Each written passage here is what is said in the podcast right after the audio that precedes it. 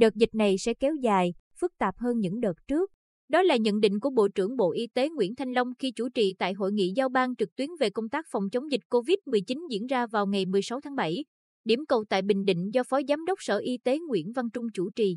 Phát biểu tại hội nghị, Bộ trưởng Y tế Nguyễn Thanh Long cho biết, trong thời gian qua, nhiều biện pháp phòng chống dịch quyết liệt đã được triển khai. Tuy nhiên, một số địa phương đang đối mặt với sự bùng phát dịch COVID-19 hết sức phức tạp. Trong những ngày tới, có thể gia tăng nhiều trường hợp mắc mới, nhiều trường hợp có khả năng tử vong. Đợt dịch này sẽ kéo dài hơn so với các đợt dịch trước. Chu kỳ lây nhiễm hiện nay chỉ còn 2 ngày chứ không phải 5 ngày như trước đây, gây tác động trên diện rất rộng, ảnh hưởng rất nghiêm trọng đến đời sống. Phát triển kinh tế xã hội nhất là các tỉnh, thành phố khu vực miền Nam. Bộ trưởng cho biết, dù tình hình dịch phức tạp nhưng khi thực hiện chỉ thị 16 của Thủ tướng Chính phủ, nhiều địa phương vẫn chưa nghiêm túc.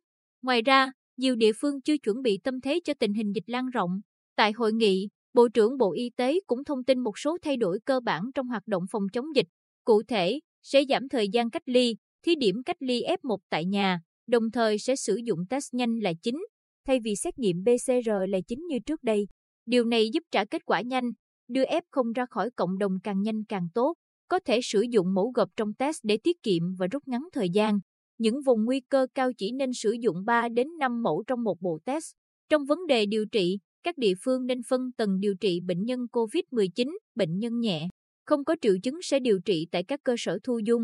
Điều trị ban đầu phù hợp với diễn tiến bệnh. Bệnh nhân có triệu chứng sẽ chuyển đến điều trị tại các cơ sở y tế, bệnh nhân nặng, rất nặng chuyển đến điều trị tại các bệnh viện đa khoa và bệnh viện giải chiến có đơn vị điều trị hồi sức tích cực. Đặc biệt, nếu bệnh nhân không triệu chứng có hai lần xét nghiệm âm tính với SARS-CoV-2 hoặc hai lần xét nghiệm dương tính nhưng chỉ số nồng độ virus thấp thì được xuất viện. Ở trường hợp này khả năng lây ra cộng đồng hầu như không có, tuy nhiên vẫn phải theo dõi, giám sát y tế tại nơi lưu trú trong 14 ngày. Bộ trưởng Nguyễn Thanh Long cho biết, Việt Nam đã đàm phán thành công được khoảng 170 triệu liều vaccine phòng COVID-19 từ các nguồn khác nhau. Tuy nhiên do tình hình khan hiếm vaccine nên quá trình nhận vaccine sẽ chậm. Do vậy, sẽ ưu tiên phân bổ vaccine cho các tỉnh thành phố đang có dịch.